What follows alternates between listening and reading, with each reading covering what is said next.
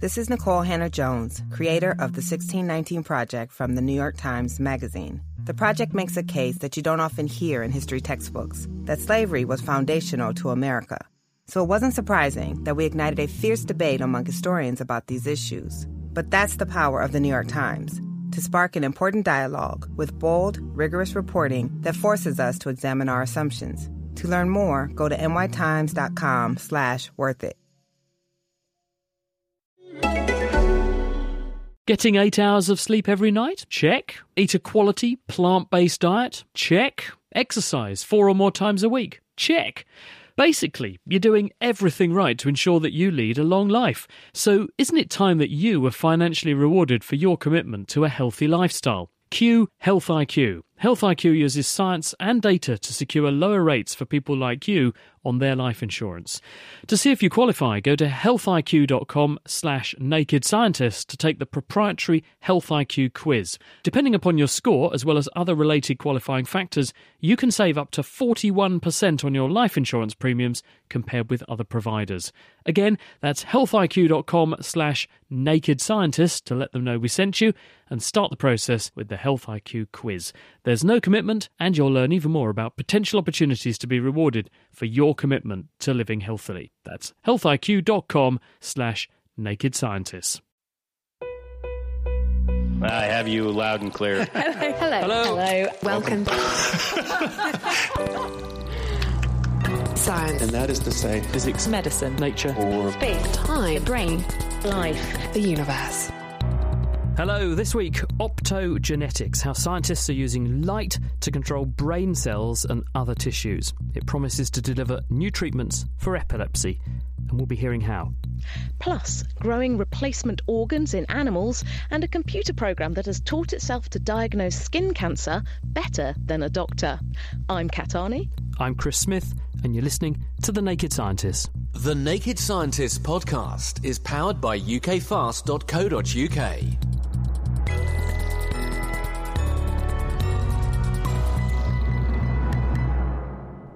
First this week, engineers in America have developed a computer program that can train itself to spot skin cancers in photos from a patient's skin, and then in tests, it does it as successfully as a panel of trained skin specialists. Stanford PhD student Andre Esteva invented it. What we've done is to build a computer algorithm, like a computer program, that can match the performance of board certified dermatologists at identifying whether or not an image of a skin lesion is benign or malignant. And we've tested it across three really important medical diagnostic use cases, which include identifying carcinomas, including basal and squamous cell carcinomas, from their benign counterparts, as well as identifying malignant melanoma from normal, ordinary moles. And you do this by showing the computer program images of these respective lesions. That's correct. We use a data driven approach, which, in contrast to previous computer programs where you would tell the computer, do step one, do step two, do step three, instead, what we do is we feed the computer a massive amount of data.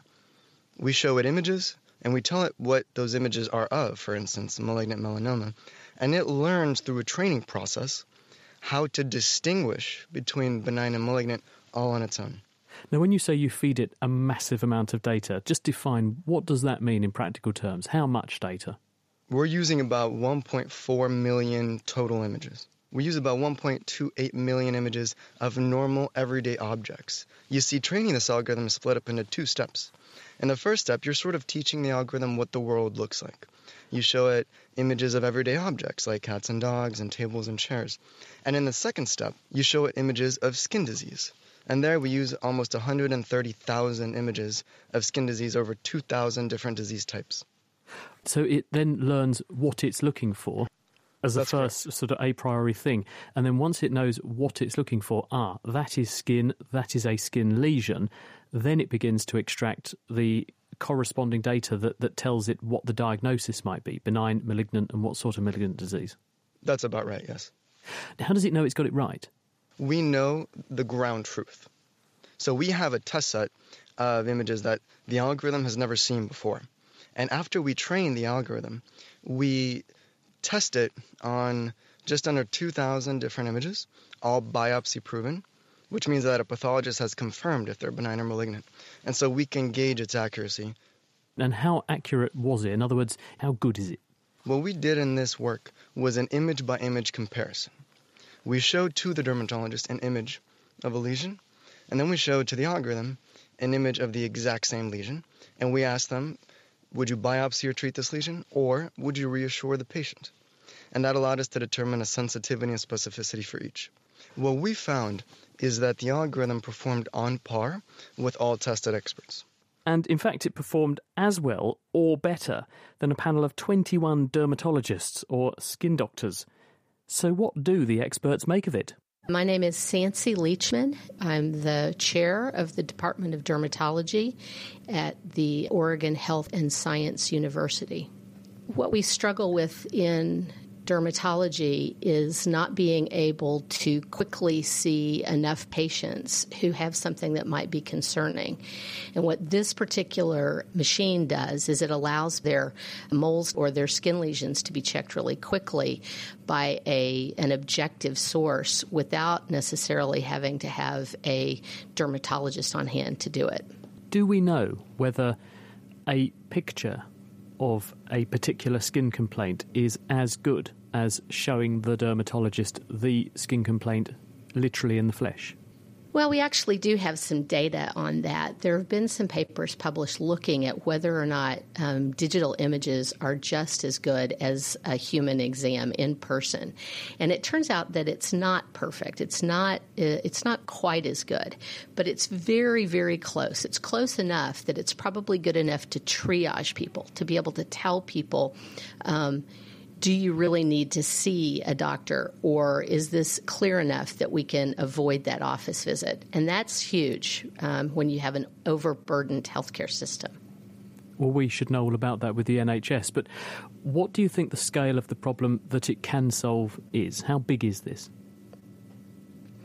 Well, I mean, when you're talking about just this first step, um, thinking about all of dermatology, if you could really um, use it to detect uh, all kinds of skin diseases, that would be pretty big. But if you think about getting it to work for dermatology and then having it extend to radiology or pathology or ophthalmology, then you're talking about it extending throughout the entire field of medicine, and it's huge. It's absolutely huge. Are you comfortable with that, though? do you not think that there might be some shortcomings here because you are replacing a human being with a computer program? And computer programs don't have emotions, they don't have human instincts, but moreover, they may not also spot other glaring diagnoses that a person with a mole that's actually benign needn't worry about, but the other thing that will kill them next week will be completely overlooked. Yes, that's obviously a concern, and it's not that different from how we use um, automatic flying systems, guidance systems in an airplane. You still need that pilot there to be able to override. And I think this it, it's similar with this kind of technology that you want um, you want to have a backup person. And I, I do think that the false sense of security part of this is that you still need a person to decide what lesion needs to be examined by the machine. So you might end up having a person who wants to check something that they think is bad, but it turns out they have something that's much, much worse on their back that they don't even know about. And if they'd gone in to see the doctor in person, that might have been detected. Still amazing, though, isn't it? That was Sancy Leachman, and before her, Andre Esteva, and the work was published this week in the journal Nature. The UK Food Standards Agency has recently issued a health warning about the chemical acrylamide. It's found in starchy foods such as bread and potatoes, and they're saying it may cause cancer. The warning coincides with the launch of a new health initiative called Go for Gold, which is encouraging people only to cook foods to a golden yellow rather than brown or black to help reduce the amount of acrylamide in them. Tom Crawford spoke to Jasmine Just at Cancer Research UK. So acrylamide is essentially a it's a naturally occurring chemical. So that means we don't add it to foods; it just naturally is produced. And it's mainly found in foods when those foods are cooked at higher temperatures and for particularly long periods of time. So um, it's usually when foods are baked or fried or roasted or toasted. Um, and so if we're looking at the foods that acrylamide is found in most commonly, it's in things like crisps, chips, biscuits, bread, and cake these foods that I've mentioned, they contain the building blocks for this um, for acrylamide to form, basically. So there's a special reaction. It's got a quite a long name. It's called the Maillard reaction. So basically, that's a chemical reaction that occurs between sugars and amino acids that are in the foods. When these two things, the sugars and amino acids, react, and also with water, um, that produces this reaction and it gives off acrylamide or creates acrylamide. And that's what gives the brown colour to food, and it can also change the taste of food as well. So it gives that gives it that sort of um, sort of roasted, charred sort of taste that you might know. So we're thinking like like roast potatoes or browned toast. Yes, that's right. Yeah, that's the Maillard reaction. And why is acrylamide bad? What's what's the potential issue here? Well, the concern has basically come from a number of animal studies that have actually found acrylamide has the potential to damage our DNA inside cells. And basically, DNA damage can lead to cancer. So it's really important, though, that people remember that the same process hasn't been established in humans. So we don't have the data, we don't have the evidence to say that there's also a link between acrylamide and cancer risk at the moment. So we need more research in that area.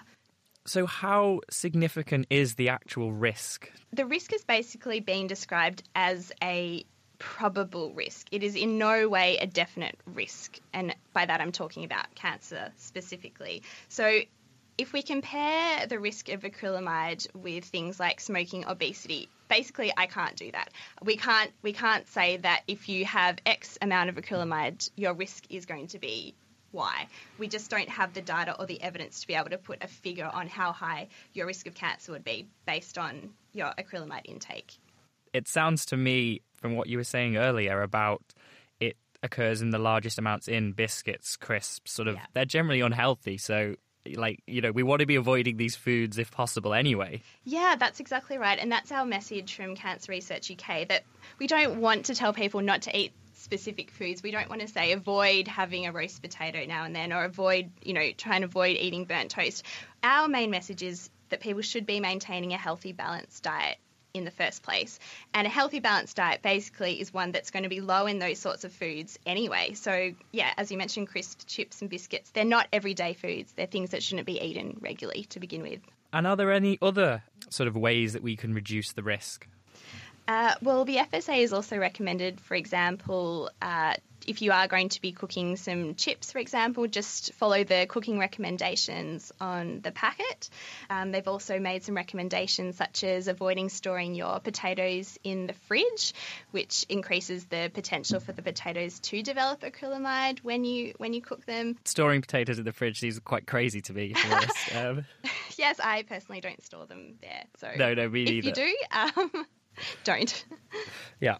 Um, but the other thing that Cancer Research UK, we really want to get across the point that there are other things that will have a much bigger impact on your cancer risk. So, if you're a smoker, stopping smoking, if you drink a lot of alcohol, try and cut down, um, keeping healthy weight, they're all things that are going to have a much bigger impact on reducing your cancer risk. The odd crispy potato isn't going to do you any harm at all. Well, that is good to hear because I do like my roasted potatoes and veg. That is Tom Crawford with Jasmine Just from Cancer Research UK. You're listening to The Naked Scientist with me, Chris Smith, and with Kat Arney. Still to come, how scientists are controlling the brain using light and how a vaccination could help to combat the influence of fake news. But first, a replacement pancreas that cures diabetic mice has been grown successfully in an animal of a different species by scientists in Japan. Tomoyuki Yamaguchi and his colleagues injected mouse stem cells into developing rat embryos. Once the rat had developed, they were able to transplant the pancreas tissue into a group of diabetic mice, fixing their blood sugar levels for more than a year. Zhou Qiao, he's a stem cell biologist at Harvard University who wasn't involved in the research, took Chris through what the Tokyo based team have achieved.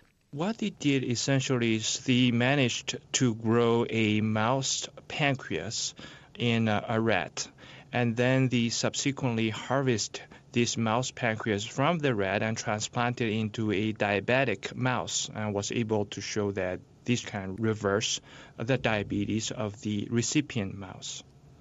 Now, why is that a breakthrough? First of all, this has never been done before.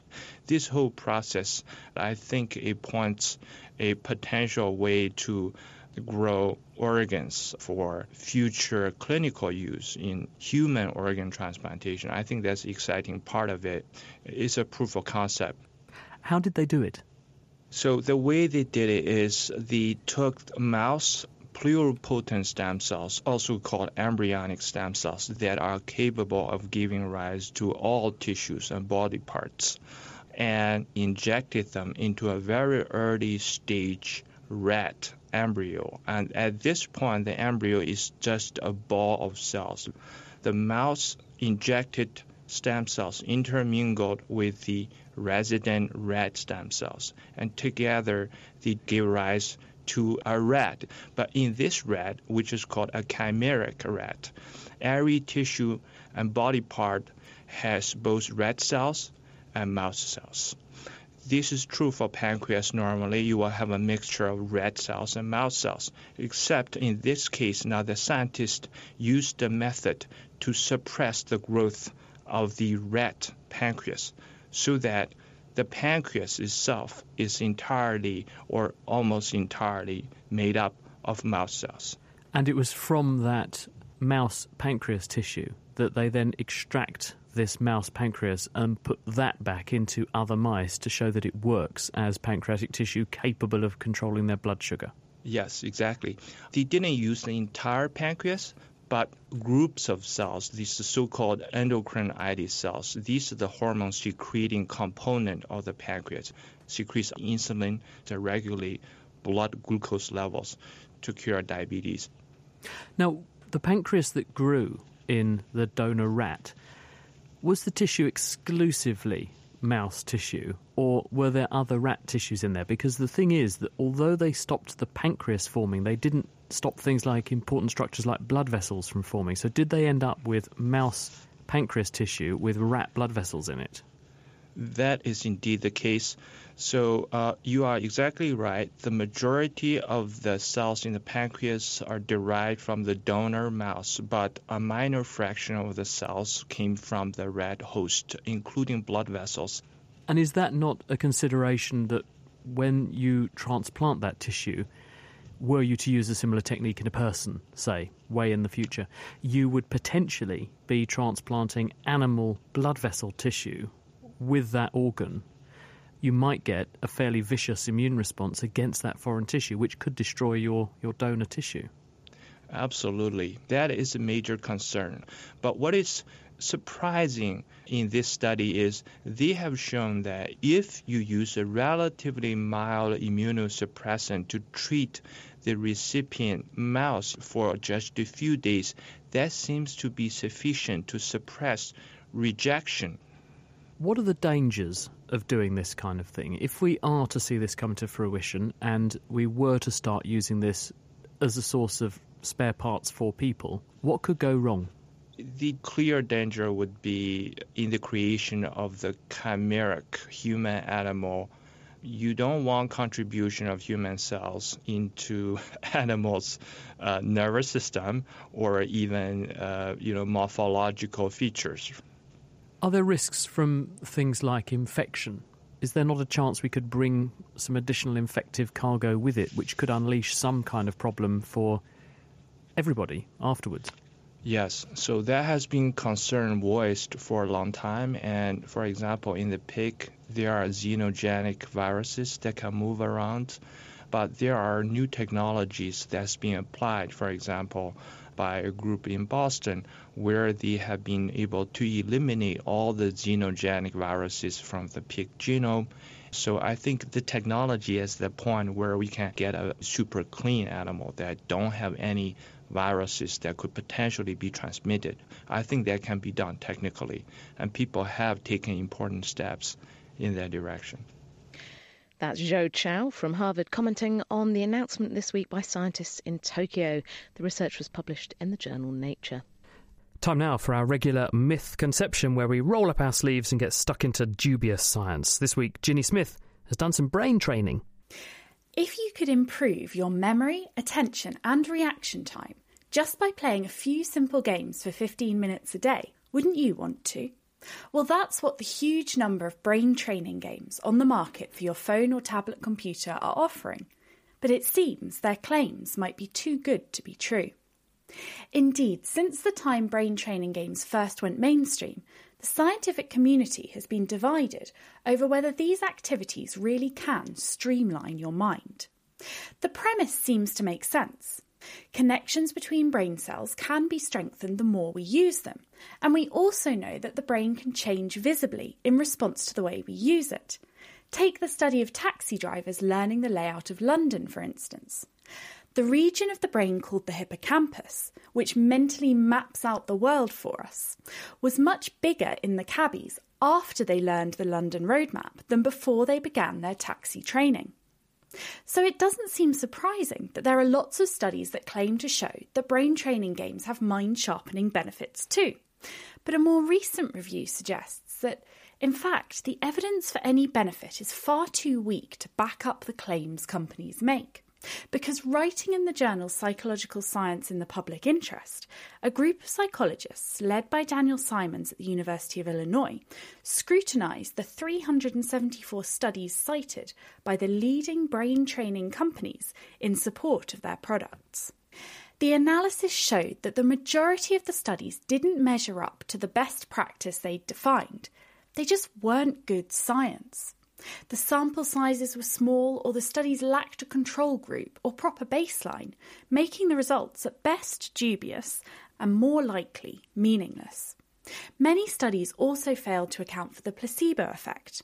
If you're told that playing a game will make you better at something, you might get better at it just because you expect to, with no help from the game at all. That said, there were a few solid studies amongst those the team reviewed. But damningly, these didn't show any substantial benefits for brain function across the board. Instead, people only tended to get better at the task being trained.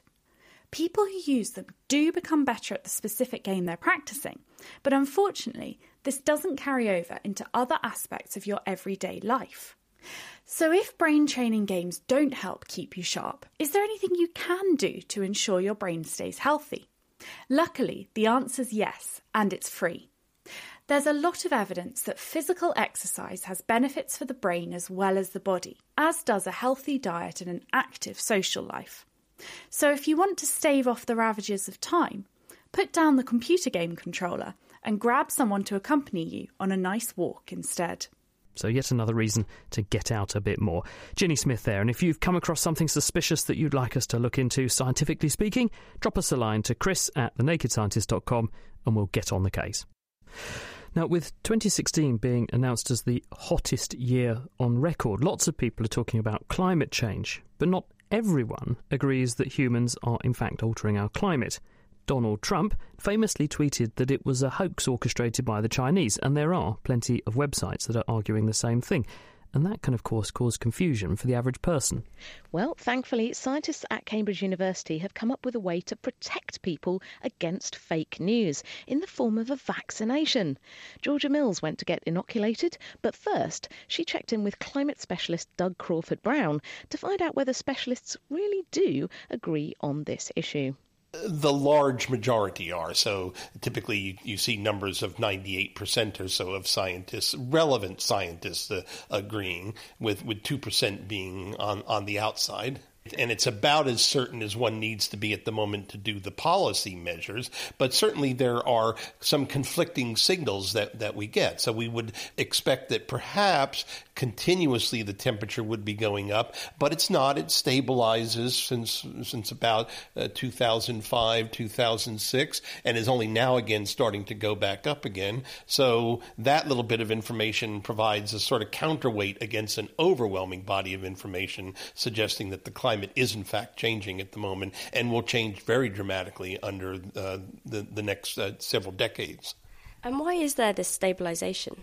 Uh, well, it has a lot of different causes. Uh, some of them have to do with the El Nino La Nina cycle. Um, some of them have to do with issues of heat being pushed down into the ocean until the ocean has equilibrated and then it comes back in, in into the atmosphere again. So there, there are lots of causes of it, um, but it does produce this escalator or step function in, in the temperature.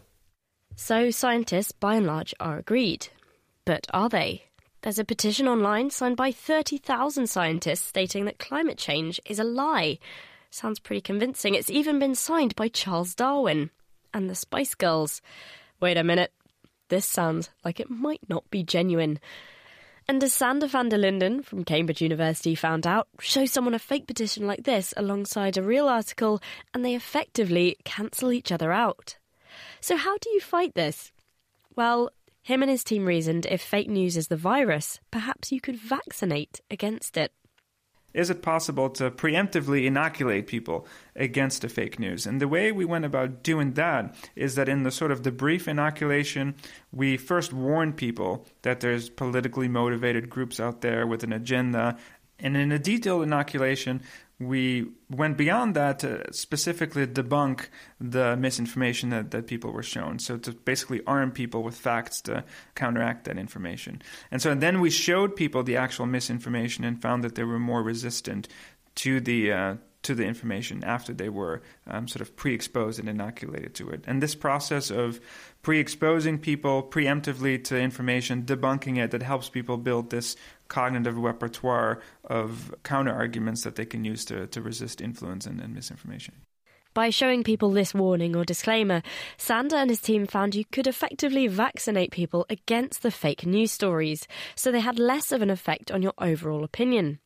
Legitimate news sites like the BBC or social media services could implement this as a way of tackling the rise in this trend. But why does fake news seem to have such traction? So at least you know one of the things that I'm really interested in is what I call the psychology of consensus, and so we, we, we tend to pay attention to consensus in a lot of domains. One is the social domain, and so the way it works is that when something, whereas there's an implicit consensus or social proof that something is important, we we tend to um, interact with it without deeply thinking about it. So if something's been shared a million times and a video has been viewed, you know, two million times, um, people simply share it without thinking. And so I think just because it's attractive and it signals to people this must be important because everyone's paying attention to it. And that sort of creates a self-sustaining mechanism where something gets shared. Much like a virus it gets replicated at a very high rate. And at that at that rate it might overturn the, uh, the the rate of actual news. And i think intervening in that process is actually one of the most crucial elements to try to prevent people from sharing information before they've assessed the facts hopefully will science will win out. Science for the win. But why does climate change in particular seem to attract these fake news articles and conspiracy theories? Douglas Crawford Brown again.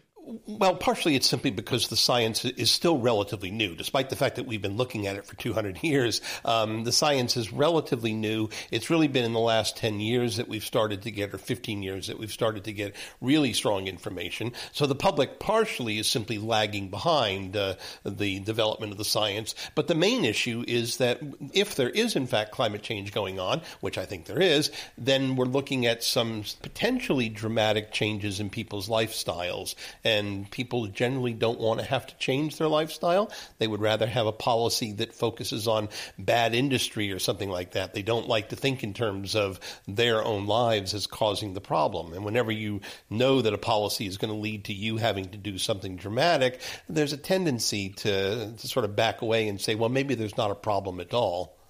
I know there's this issue on social media of people being in bubbles of things, and which mm. bubble would you rather be in? The bubble that tells you everyone's going to have a real problem a couple of years, or the bubble that says we're all going to be fine?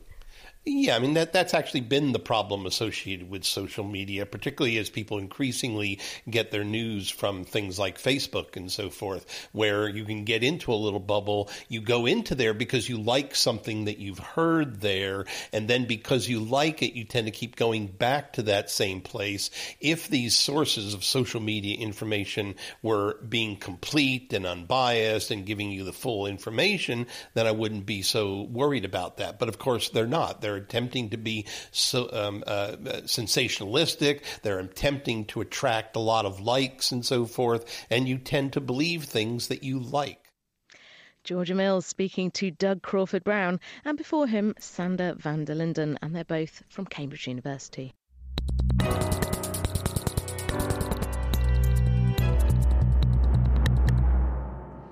You're listening to The Naked Scientists with me, Chris Smith, and with Kat Arney. And now we're moving the spotlight onto the brain as we light up the field of optogenetics. It may seem like science fiction, but with this technology, scientists can control the behaviour of animals by simply shining a light into their brains. But how does it work? And what are the implications for us as humans? But first, let's go back to where it all began, and that was in algae would you believe? These single cell plants are powered by the sun and they contain built in light detectors to control their behaviour. This discovery and the isolation of the light sensitive protein that's responsible led to the birth of the new science that we call optogenetics. Tom Crawford went to see Cambridge University's Otti Croze and Kyriakos Leptos to try to catch some of these incredible life forms, and in this circumstance, under extreme conditions. It's about minus 10. Um, well, it's not, but it's freezing. And we are going to be catching some algae. But first thing we've got to do here is actually break the ice. That is how cold it is.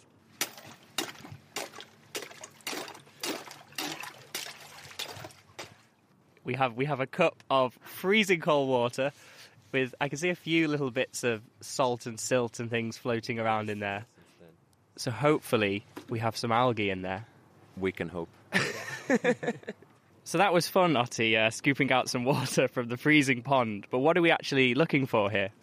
So we are searching for microscopic algae, which are about a hundredth of a millimeter or a tenth of the average human hair. So these algae are not visible to the naked eye, um, but algae are an extremely uh, diverse type of organism, and some algae are actually macroscopic such as the seaweed that you might eat in your sushi. Is there a specific um, algae that we're looking for that is used in the field of optogenetics? Yes, we're not guaranteed to find it in this pond, but um, optogenetics uh, was born from the soil uh, microalga uh, Chlamydomonas reinhardtii. So that's ideally what we would want to find as Otti mentioned, we're trying to find the alga Chlamydomonas. This is a single celled marine plant which has arms called flagella, which it uses to swim towards a light source so that it can photosynthesize and make food. It does this by using a protein called channel rhodopsin, which is light sensitive. This triggers the flagella to move and propel the alga towards the light. But by taking the channel rhodopsin gene from the alga and introducing it to nerve cells in the brain, scientists can use it like a switch to turn these nerve cells on or off just by shining light onto them. Now let's head back to the nice and warm lab. You can see some samples on the bench, and there's a there's a bottle of what looks like clear water, but then if you actually look at the right hand side, the entire right hand side of the container is green, almost as though the algae are concentrated in one spot. Kyriakos, what's going on there? That's a phenomenon that is called phototaxis. It's basically a behavior of the microalga. Algae are photosynthetic, so they harvest uh, light to produce their biomass. They need to be able to detect the light so that they can survive. So here the algae have moved to the right of the container because there's a window on the right hand side. Uh, yes, so phototaxis is actually the directed motion towards the light. So they need to have a sensor to detect the light, and that's called an eye spot. What's used in optogenetics is a particular part of the eye spot, which is the one that is actually sensing the light. The part of the eye spot that Kyriakos is referring to is the protein channel rhodopsin that I mentioned earlier. Now let's see if we manage to catch anything from the frozen pond. Okay, I'm looking down the microscope now, and I can see a little. It's just a little dancing circle almost. What type of algae have we found? From its morphology, it might be um, the alga euglena, but uh, you, you you can't be sure just looking at it. To to be absolutely sure, you would have to uh, sequence it, and then there are regions of the DNA of algae that act as barcodes, um, which um, allow you to identify species quite uniquely. I'm just impressed we found anything really, considering the pond was frozen. Maybe January isn't the best month to go pond dipping, Tom. That was Cambridge University's Otti Croze and Kyriakos Leptos, and they were talking with Tom Crawford. So, how do we get from pond life to controlling the brain with light? To find out, we're joined now by Isabel Christie from University College London. She's going to guide us out of the darkness. Hello. Hi.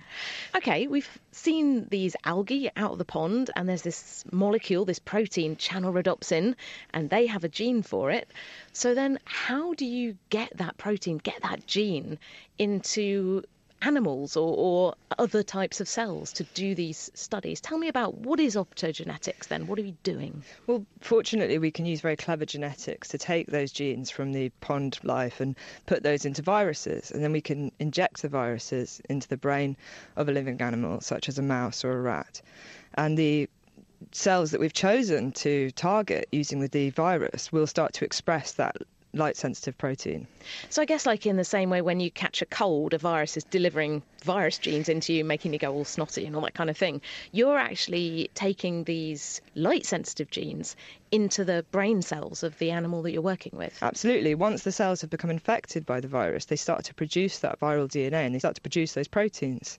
So the proteins are in these brain cells, and, and how do you make sure that it's just certain types of brain cells, or is it all any brain cells the virus infects? Well, that's the really clever bit, the genetics angle, is that we can choose which cells in the brain we would like to express the light sensitive protein. And that's what gives this tool such great power because we can choose excitatory cells or inhibitory cells in the brain, and we can target specifically which cells we'd like to make light sensitive.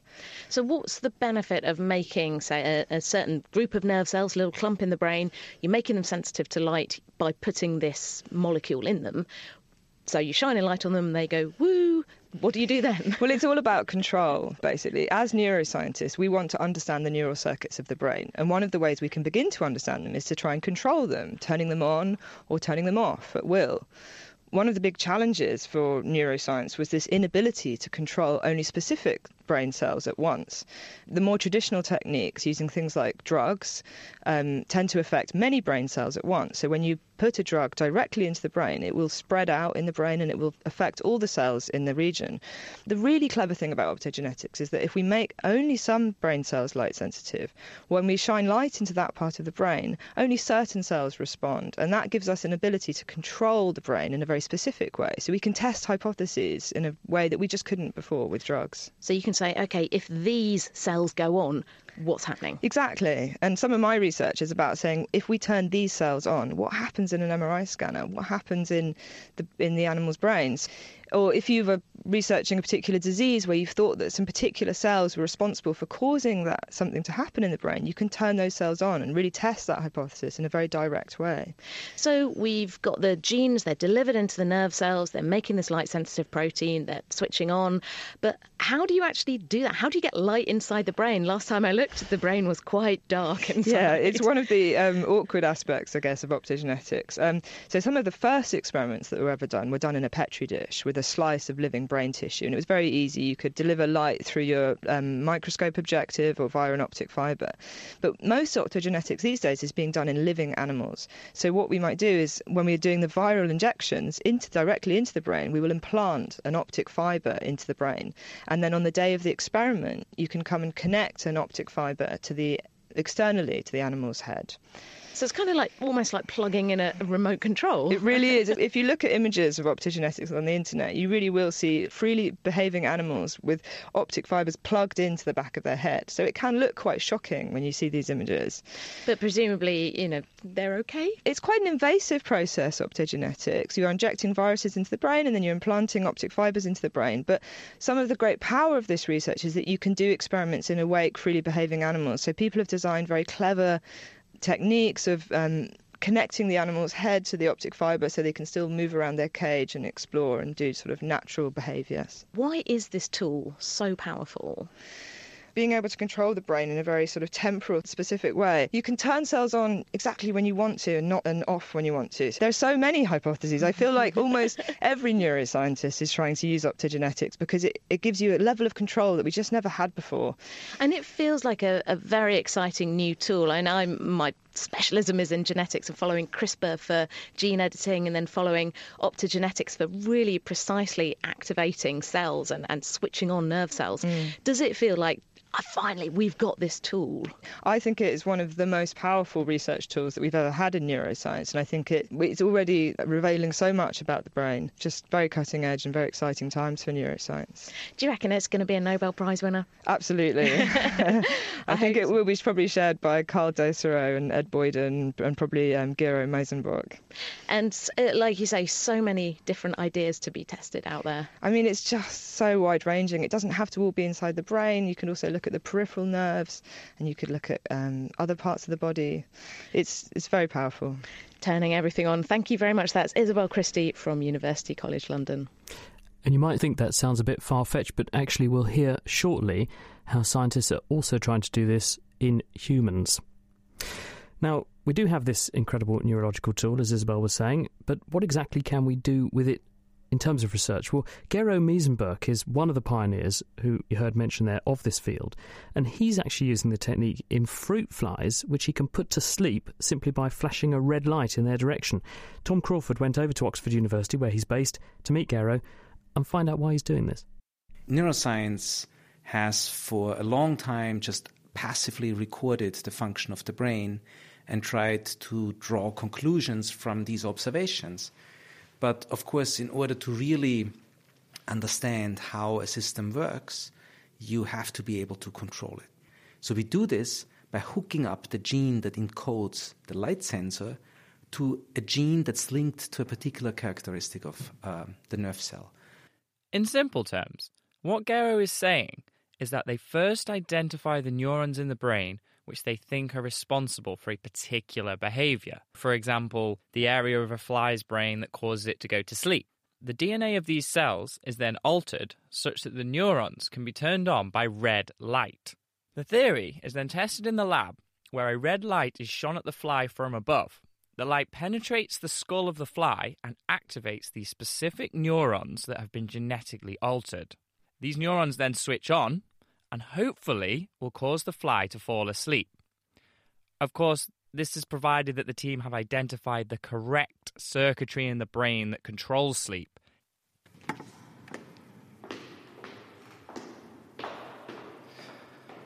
Okay, I'm now outside the, the room where the experiments on the flies are being conducted, and uh, we're just about to enter. It's going to be very dark.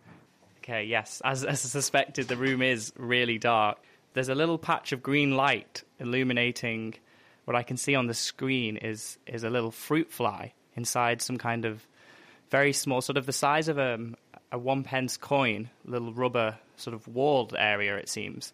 And the fly is just sitting in there, not moving, and has a green light shined on it from above. So, Gero, what, what is it that I'm looking at? Um, you're looking at a fly that um, is just having its afternoon siesta. It's about 2:30 in the afternoon at the moment, which is when many flies are sleeping. So what you're seeing here is not optogenetically induced sleep, but just normal, natural sleep. Okay, we brought out a second fly now, and um, this guy is definitely not having a nap. I can see him moving around on the screen, and if I look down really closely, I can see the little tiny guy just fluttering his wings and seems to be grooming himself almost. And now we've turned on um, this high 60 flashes per second red light, and the flies stop moving. He's kind of sprawled his legs, almost almost like a starfish. You can imagine if, if you're really tired and you sort of fall face down onto your bed with all your limbs spread out. Pretty much what the fly is doing, and he has completely stopped moving. Is it safe to assume the fly was asleep there? By every behavioral criterion, yes. We know that the flies, um, when they're in this optically induced state, show the classical hallmarks of sleep. That is, they don't move, they don't support their own body weight, and they also have heightened arousal thresholds. So if you give them, for instance, a light or a tap meant to wake them up, these stimuli need to be more intense to actually elicit a response. And the, the red light has now been switched off, and almost instantly our flies started moving again. He's gone back to, to shaking his wings around and crawling around on the lid of the dish which he's contained in. It's really quite amazing to see how quickly, you know, I mean, I can't wake up that quickly in the morning, so I'm impressed the fly can. Don't we know, Tom, based on what time you turn up for work in the morning? That was Gero Miesenböck from the University of Oxford, and he was speaking to Tom Crawford, who you heard there. This is The Naked Scientist with me, Kat Arney, and also with Chris Smith. Today, we're unlocking the neurological toolkit that is optogenetics. So far, we've heard how a light sensitive protein found in algae can be implanted into the brain to provide remote control over animals. But what about humans? Well, there are a range of conditions that might well be treated using this technique. One of them is epilepsy, and Andrew Jackson is leading a project called CanDo in Newcastle. So, uh, what the CanDo project is aiming to, to do is a, it's a combined therapy that involves a gene therapy to um, render neurons sensitive to light using optogenetics technology. Um, and also a, a, brain implant. And that implant has the capability to both record electrical signals from the brain and send light into the brain um, to control neurons. And the aim of this is to um, develop a therapy that will prevent the seizures that arise from uh, epilepsy conditions. Now, when a person has epilepsy, what is actually going on in their brain to produce the manifestations that people are probably familiar with, fits and seizures? Uh, the particular type of epilepsy that we're, we're talking about here is focal epilepsy, and that's where a small part of the brain is behaving abnormally. Um, and uh, the neurons become excessively synchronized and start firing in a very rhythmic manner. Now, this abnormal activity then starts propagating through the brain network, um, leading to a seizure, which is then associated with um, uncontrolled movements, loss of consciousness, and things like that. And how do we currently control epilepsy in patients who have this? So, um, obviously, the, the, the, frontline treatment would be um, drugs, um, and there are a variety of drugs that, that can be um, offered. But um, in quite a large proportion of cases, um, those drugs are not effective without unacceptable side effects. So, there's actually quite a large population of people who have seizures that are not being controlled by, by the existing uh, drugs. Now, the, the other solution then in the case of focal epilepsy is for a, a surgeon to go in um, effectively with a scalpel blade and, and, remove the part of the brain that is abnormal and is, is generating these seizures. Um, but obviously, um, when we're talking about resecting part of the brain, that also has um, potential side effects, and there are certainly some parts of the brain which can't be um, removed like that without um, really severe side effects. So, if your project comes to fruition, how will it surmount those problems? So the hope would be by using this implant and using the optogenetics technology, we could um, control that, that part of the brain, um, but without destroying its function. So allowing that part of the brain to operate normally, um, but preventing this abnormal activity from, from developing and causing a seizure. Talk us through what would be involved then. How would you, if you had a patient in front of you with epilepsy they can't control with drugs, and the drugs that they do take cause horrible side effects, and they say, right, I'm desperate, I want some other alternative, and I don't want surgery, what would happen? What we would do is the first step, um, we would inject a, um, a, a, viral vector. So this is a, a, derived from a virus, but it's a virus that can't replicate. So it's so it's safe.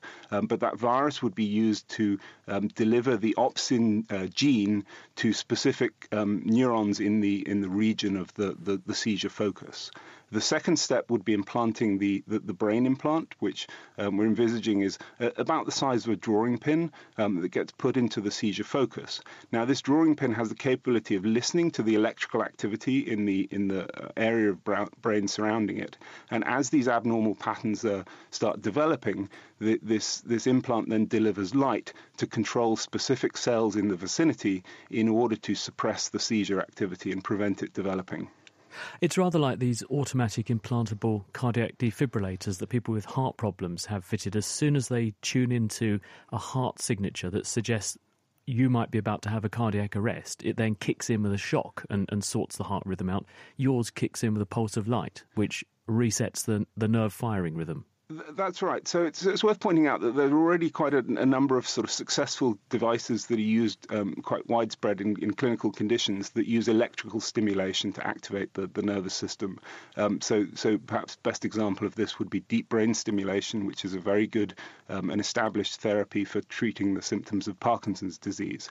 Um, now, there are also attempts to treat epilepsy with electrical stimulation, um, uh, but they, they only have sort of partial success. And part of the reason for this is that electrical stimulation is, is rather like trying to play a musical instrument by hitting it with a, with a sledgehammer. You sort of play all the notes at once. Um, what optogenetics allows us to do is to um, use promoters to express the opsins, um, these light sensitive proteins, in only specific cell types. And then we can activate um, particular cell types within the, the, the brain network. The other thing to say is that because we're stimulating um, with, with light, we can also at the same time record the electrical signals from the brain. If you electrically stimulate, um, then those those currents that you're using are much larger than the currents that the brain produces, and so um, you can't record at the same time. So in principle, what this this closed loop optogenetics allows us to do is to listen to what's going on in the brain and stimulate at the appropriate time. So that's rather like playing playing your musical instrument, not only playing the right notes, but also being able to listen to what the instruments around you and the rest of the orchestra are playing and play uh, the, the the appropriate thing at the right time. And what evidence have you got so far that were you to go down this path and put this into a person's brain who has epilepsy, you have a good chance of controlling their disease for them? Um, so there's been some some um, promising studies in, in animal models um, that have used this optogenetics technique to control epilepsies. Um, we are also working with obviously extensive uh, computer simulations that allow us to, to simulate the effect of the, the optogenetic stimulation on the epileptic networks. Um, and then the other line of evidence which uh, um, we're, we're, working on, but is, is, currently very encouraging, is that we can actually take, uh, as I said to you, one of the, the, main treatments at the moment for some of these epilepsies is to resect that part of the brain um, from from the, the, the, patient. And, and here at Newcastle, um, my colleague Mark Cunningham, um, with the, the patient's consent, can actually take that tissue after it's been resected and start studying it um, in, in, in dish in the laboratory. Um, and so we're beginning now to get um, data from actual human tissue having seizures and, and being able to look at the effect of optogenetics on, on that activity. It's mind blowing, or should that be mind glowing, more accurately, stuff, isn't it? Andrew Jackson there from Newcastle University. Now, as we alluded to earlier, it's not just epilepsy that could be cured using this technique. There are a whole host of other possible applications. We've still got Isabel Christie from UCL in the studio with us here. So, you know, you've talked about your work looking at the brain. We've heard from Andrew and his work in epilepsy. One of the obvious things to me seems eyes, vision, that's already light sensing. And uh, scientists working on restoring vision using this kind of technique. Absolutely. Um, as you mentioned, the cells in the retina are already light sensitive. So, one of the obvious ways to try and cure blindness would be to replace those light sensitive proteins in defective retinal cells.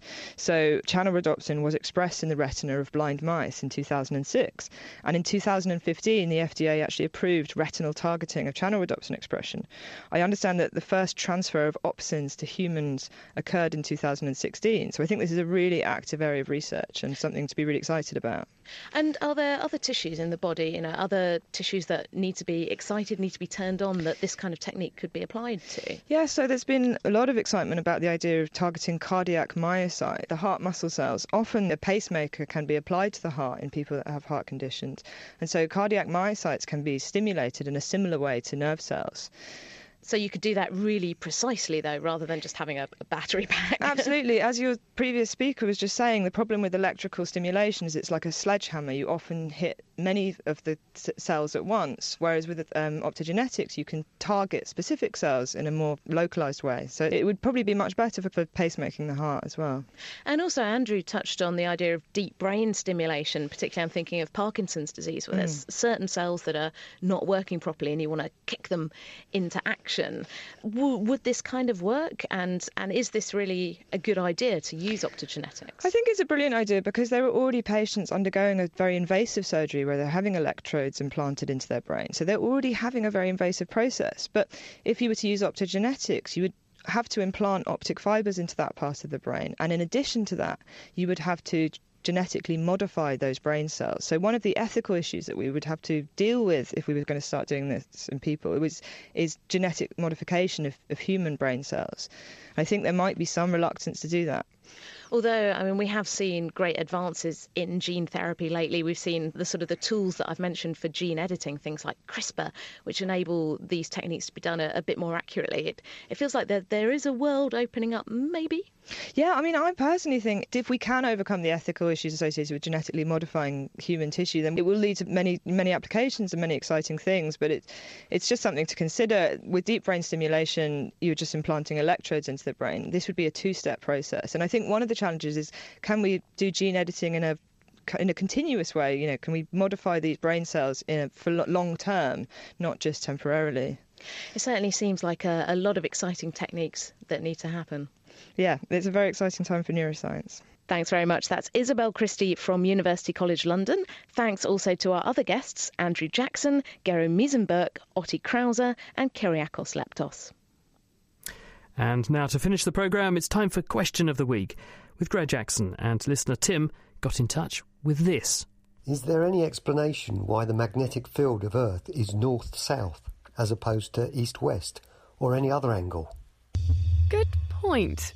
To field your question, Tim, we have physicist Stuart Higgins from Imperial College London. Okay, first things first. You might be interested to know that the Earth has more than one North and South Pole.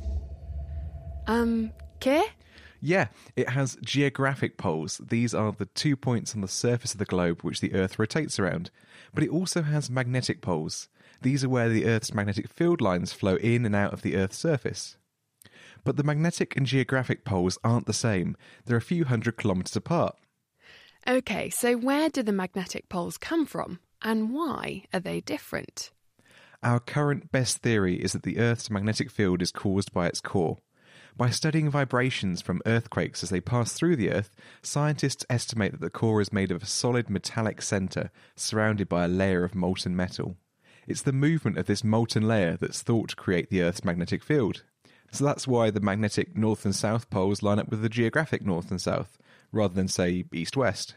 But as well as rotating, the layer also has convection currents, a swirling of the metal caused by intense heat. It's the combination of both rotation and convection that's responsible for the Earth's magnetic field. This is known as dynamo theory. This complicated movement, also influenced by other factors, mean that the magnetic and geographic poles don't quite line up. And in fact, throughout the Earth's history, they've continually switched places. Fortunately for us, this doesn't happen very often. Can you imagine the calamity and confusion if all our compasses were wrong? On average, the poles switch every 250,000 years. And we know this. By looking at patterns in different rock layers, it's possible to work out that the Earth's magnetic field has flipped direction many times in the past. Current researchers use supercomputers to try to model and understand this still mysterious behaviour. But what it does mean is that if the poles were to flip again, any compasses would be left pointing in completely the wrong direction. Stuart Higgins turning our world upside down there. Next time, we'll be answering this smashing question from Down Under. Hello, this is Faye in Sydney, Australia.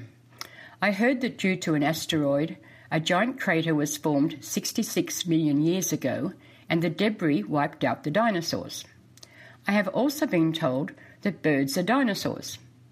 So, how did the birds survive? So, do you know why all birds aren't dead as a dodo or dead as a dinosaur? If so, point us in the right direction. You can email chris at thenakedscientist.com. You can find us on Facebook. You can tweet at Naked Scientists or join in the debate on our forum, nakedscientist.com slash forum. And that is it for this week. Thank you very much to Tom Crawford, who put the programme together. And do be sure to join us again next week to have all of your science questions answered. We'll assemble, as we always do, a panel of luminaries, and they are waiting for your questions. Send them in to chris at thenakedscientist.com. The Naked Scientist comes to you from Cambridge University and is supported by the STFC, the EPSRC, and Rolls Royce. Until next time, from us here at The Naked Scientist, goodbye.